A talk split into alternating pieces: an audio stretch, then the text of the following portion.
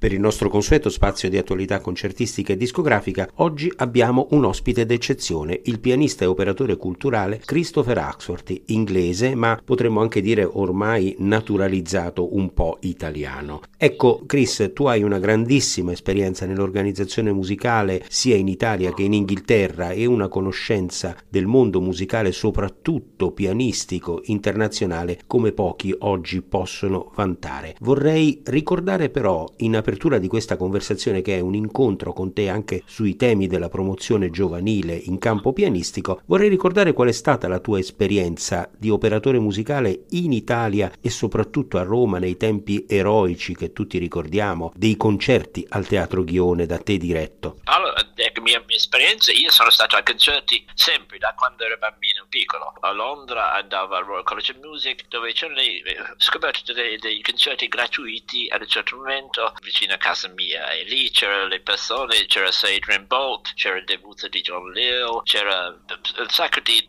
personaggi che, che stor- storici ormai adesso e quelli che sono diventati famosi. Perché poi dopo sono sempre stato a sentire i pianisti da quando avevo 12-13 anni, anche i grandi musicisti. Quindi era ovvio quando ho studiato il piano, sono vinto, vinto medaglia d'oro all'Academy, eccetera. Studiavo come bambino con un pianista molto conosciuto qui in Inghilterra perché è il primo pianista di dare lezioni di pianoforte su, su televisione. Su televisione quando si guardava dentro questa scatola e faceva dei programmi di due o tre ore ogni giorno su una, un canale soltanto. Quindi questo era un personaggio molto famoso e mia madre mi ha portato lì per fare lezioni con lui e lui ha detto guarda io non faccio lezioni a a, giovani di questa età qua, però quando mi ha visto al piano ha detto va bene lo prendo e con lui ho fatto tutto, sono andato all'Accademia Music e poi da lì sono andato a studiare con Agosti a Siena e poi a Roma e poi a Parigi con Vladimir Mutea. Quindi quando ho conosciuto mia moglie a Siena era mia allieva a Siena e aiutavo la moglie di Guido Agosti, Lidia Stix Agosti, di insegnare attori come usare il diaframma. E lei mi ha detto vieni a aiutarmi così posso stare vicino al tuo maestro per tutta l'estate ospite della Chigiara di Siena. E lì ho incontrato mia moglie e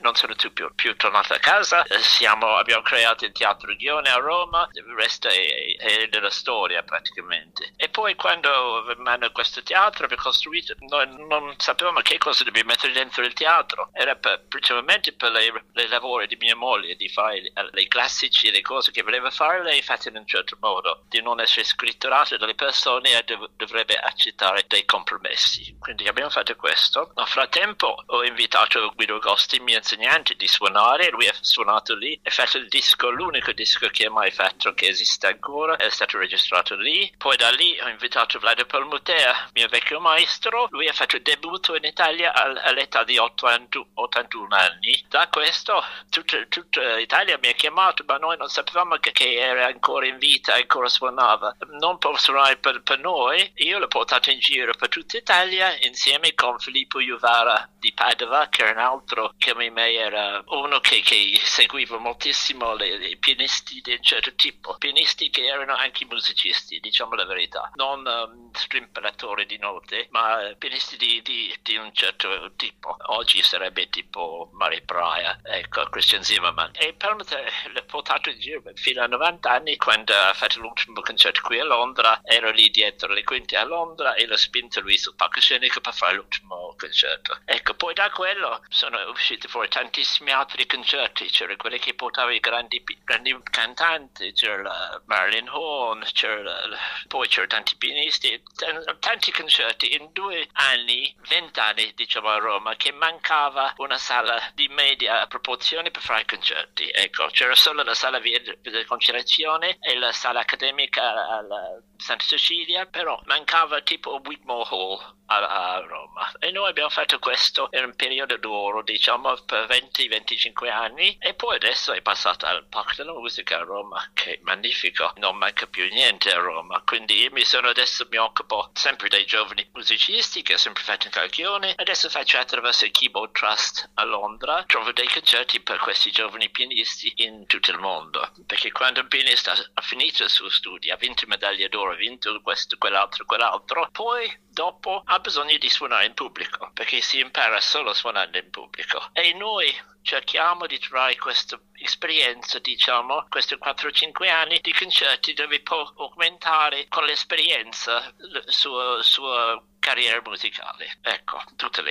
È tutto, tutto lì non direi perché si tratta di un'iniziativa grande, importante, meritoria, soprattutto una cosa di cui c'è molto bisogno nel mondo della musica dove per i giovani è sempre più difficile. Ecco, come è strutturata questa vostra iniziativa che ha sede e svolgimento a Londra? Non è esattamente mio, cosa è il Keyboard Trust è stato fondato da Noretta Conci e John Leach, suo marito. Uh, Noretta Conci è resistente di autore di Michelangeli e ce l'ha adesso 83 anni e John Leach, suo marito, che ha creato questa realtà e adesso ha 90, 98 anni. Quindi a un certo momento loro, 38 anni fa, mi hanno portato al teatro che un pianista, giovane pianista che si chiama Leslie Howard per fare il debutto a Roma. Lui aveva già studiato, era già pupilla preferita di Agosti a Siena, però l'hanno portato io l'ho conosciuto loro lì in quel momento lì. E quando loro sono arrivati in età avanzata, John, John, il marito di Loretta, lui ha trasformato questa attività che aveva sempre fatto in una realtà che si chiama The Keyboard Trust. Lei aveva 60 anni, quindi è 32 anni fa che era creata questa fondazione, in modo che tutto quel lavoro che hanno fatto non finiva quando loro, la vita loro finiva. Questa comunque era una cosa, una prima pietra di un templo che si crea, che cresce, ecco. E poi quando mi ha chiesto John se poteva aiutarli a fare queste cose perché loro volevano un pochettino fare di meno di quello che hanno fatto per, per 30 anni. Io volentieri lo faccio e il nostro patrone onorario è il Serente di Papano, i nostri trustee sono Alfred Brendel, Kenny Kissing per dare dei nomi. E poi le direzione artistica sono io, Leslie Howard e Eleanor Vrocco e abbiamo dei, creiamo delle realtà, dei piccoli concerti in posti speriamo importanti di pianisti che pensiamo che possiamo, possano fare molto di più che solo dopo anni di studio entrare nel mondo di, di, di insegnamento al conservatorio, anche molto dignitoso questo lavoro. Però se hanno la possibilità di andare più avanti e con la loro carriera pianistica, noi diamo possibilità quei 3 o 4 anni per vedere se questa strada per loro sarebbe possibile. E questa in realtà sì, ufficialmente è, è stata creata qui a Londra, però abbiamo a giro tanti concerti che lo trovo anch'io in Italia. Poi c'è uh, Boris von Bredau che trova concerti in tutta Germania, c'è Caroline von, von Reisenstein che è la figlia di John Leach che trova in America e via dicendo. Cerchiamo di aiutare questi giovani che quando hanno finito, vinto medaglia d'oro, vinto premi più prestigiosi nei conservatori, non vanno subito nel mondo di didattica. Ecco che, che questo inizio di loro studio è un inizio, una prima pietra in una carriera che forse cresci. Ecco, e noi cerchiamo di fare questo. Ecco, come selezionate i giovani che accedono, diciamo, a questo vostro circuito? Noi abbiamo le, le loro fanno la, la, richiesta lì attraverso abbiamo un sito internet che si Keyboard Charitable Trust e loro fanno richiesta, infatti abbiamo t- tantissime richieste, troppe richieste, quindi dobbiamo selezionare quelle che pensiamo noi tre, Leslie e io, sentiamo video, quelle che o forse qualche, qualche volta conosciamo già queste persone e li invitiamo invitiamo di fare un primo concerto a, a, Londra, a Steinway Hall o in altro, adesso abbiamo una serie di concerti alla Libro Club a, a Londra. E questo è il, pr- il, primo concerto, dopodiché diciamo diventa parte del Keyboard Trust e ci sono poss- altre possibilità di fare altri concerti nel nostro torneo diciamo che abbiamo a disposizione. Naturalmente queste sono cose solo per poche persone perché poi le, le, sono limiti dei concerti che possiamo trovare, quindi c'è cerchiamo di selezionare quelle che pensiamo che possono, che questa può essere un, un'altra pietra in una carriera gloriosa per loro. Ecco. Vogliamo fare i nomi di alcuni pianisti che sono recentemente passati dai vostri concerti? Adesso Giovanni Battalazzi, diciamo uh, questo, l'avrete sentito a Corinale l'altro giorno, secondo me è uno dei migliori pianisti giovani di, di, di, oggi e lui apre la nostra stagione al Libro Club di Londra il 5 giugno qui a Londra, che è una serie di concerti che facciamo lì. Abbiamo di, di prima audizione, di primi concerti lì al Sammy Hall, lui l'ha già fatto, anche Elia Cicino l'ha già fatto, anche lui per nominare dei due italiani. Ruben Miccielli l'ha fatto l'altro giorno, ha fatto il suo primo passo, adesso Giulia Cotaldo lo fa anche lei il prossimo mese, però non sono tutti italiani, Filippo Michelak che ha fatto tante cose per noi, questi sono tanti altri. Il primo pianista che abbiamo aiutato, che io ero occupato al Teatro Ghione, non è che facevo io, era Paul Lewis, che è diventato veramente famoso adesso. Maurizio Baglini, Roberto Proseda, tutti sono stati usati nel Keyboard Trust come un appoggio per fare una scala nella loro carriera. Rispetto a 20 anni fa, secondo te, secondo la tua esperienza, è più o meno difficile per i giovani pianisti affermarsi e avviare un'attività concertistica a livello internazionale? Ah, impossibile assolutamente impossibile. Forse uno o due riescono a fare. Adesso lo sentivo, sono a San Carlo di Napoli l'altro giorno a sentire Alexander Kantorov che ha vinto il concorso Tchaikovsky e sta facendo molto bene, car- carriera molto, molto, molto, molto bene. Però vincere il concorso Tchaikovsky è stata un'impresa di, di, pochissime persone, come Bruce Liu che ha vinto il concorso a Varsavia di recente, lui, anche lui sta facendo una carriera. Ma ci sono altri, Paul Lewis, Angela Hewitt, per nominare due, Roberto Preseda, che non hanno mai vinto il concorso, primo premio di un concorso importante, però hanno carriere molto importanti perché ci vuole 10-15 anni, anni, di creare questi rapporti, questa serie di concerti che sono una catena che uno e poi suona uno, poi ti rinvitano, poi questo invita, è un lungo, lungo percorso però anche se oggigiorno vince un concorso importante vi dà possibilità dei pianisti dei, dei, concerti nel primo anno. Ma nel secondo anno quando c'è un altro concorso c'è un altro pianista che quindi non ci sono più questa garanzia di, di tanti concerti. È una specie è una, anche questo i concorsi sono di, una, una, scala che può essere di avvantaggio come può essere anche non di avvantaggio. Noi abbiamo adesso a Firenze abbiamo fatto con tre vincitori del concorso Busoni. Abbiamo fatto l'altro giorno Ivan Krapan che ha vinto il concorso quando aveva 20 anni abbiamo avuto Emil, Emmanuel, Emmanuel Ivanov.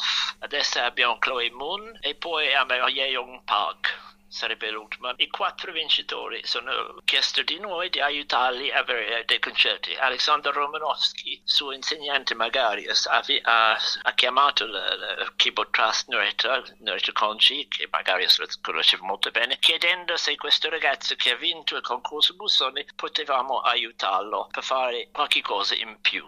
E abbiamo fatto suonare Wigmore Hall, suonato al, al Teatro Ghione e adesso ciao. Non perché solo questo, ma il tempo è passato, gli anni sono passati e lui ha creato una sua carriera molto importante, infatti sta facendo tutte le opere di, di Rachmaninoff all'Università di, di, alla IUC di, di, Roma, quindi questi sono, cerchiamo di aiutare questi giovani che sono veramente bravissimi, però non ci sono molte possibilità di, di concerti oggigiorno purtroppo. E a gente non interessa, se non è un nome che di sicuro è successo, una gente vive su percentuale su quello che riesci a vendere. Se non riesci a vendere non guadagni niente, quindi sono più interessati nei, nei grandi eh, orchestre. Poi veramente le persone sono più interessate nel calcio che nella musica classica. È sempre stato così, ma adesso ancora di più perché poi la televisione e la radio ci, ci grida tutti i giorni di quantità, non di qualità. E noi invece Keyboard Trust noi andiamo su, sulla qualità. Quant- quantità non ci interessa, ecco. Magari se veniva aveva 60.000 persone a sentire il nostro, potevamo riempire lo stadio come Lang Lang, però questa è un'altra cosa, la nostra è una cosa di, di interpretazione, di, di, di, una cosa molto particolare, quindi non aspettavamo dei, dei folle di gente, però non volevamo anche che tutti questi che arrivano a un certo punto poi dopo trovano un muro e finisce lì, perché forse tra questo muro, questa fissura nel muro può aprire al genio che l'indomani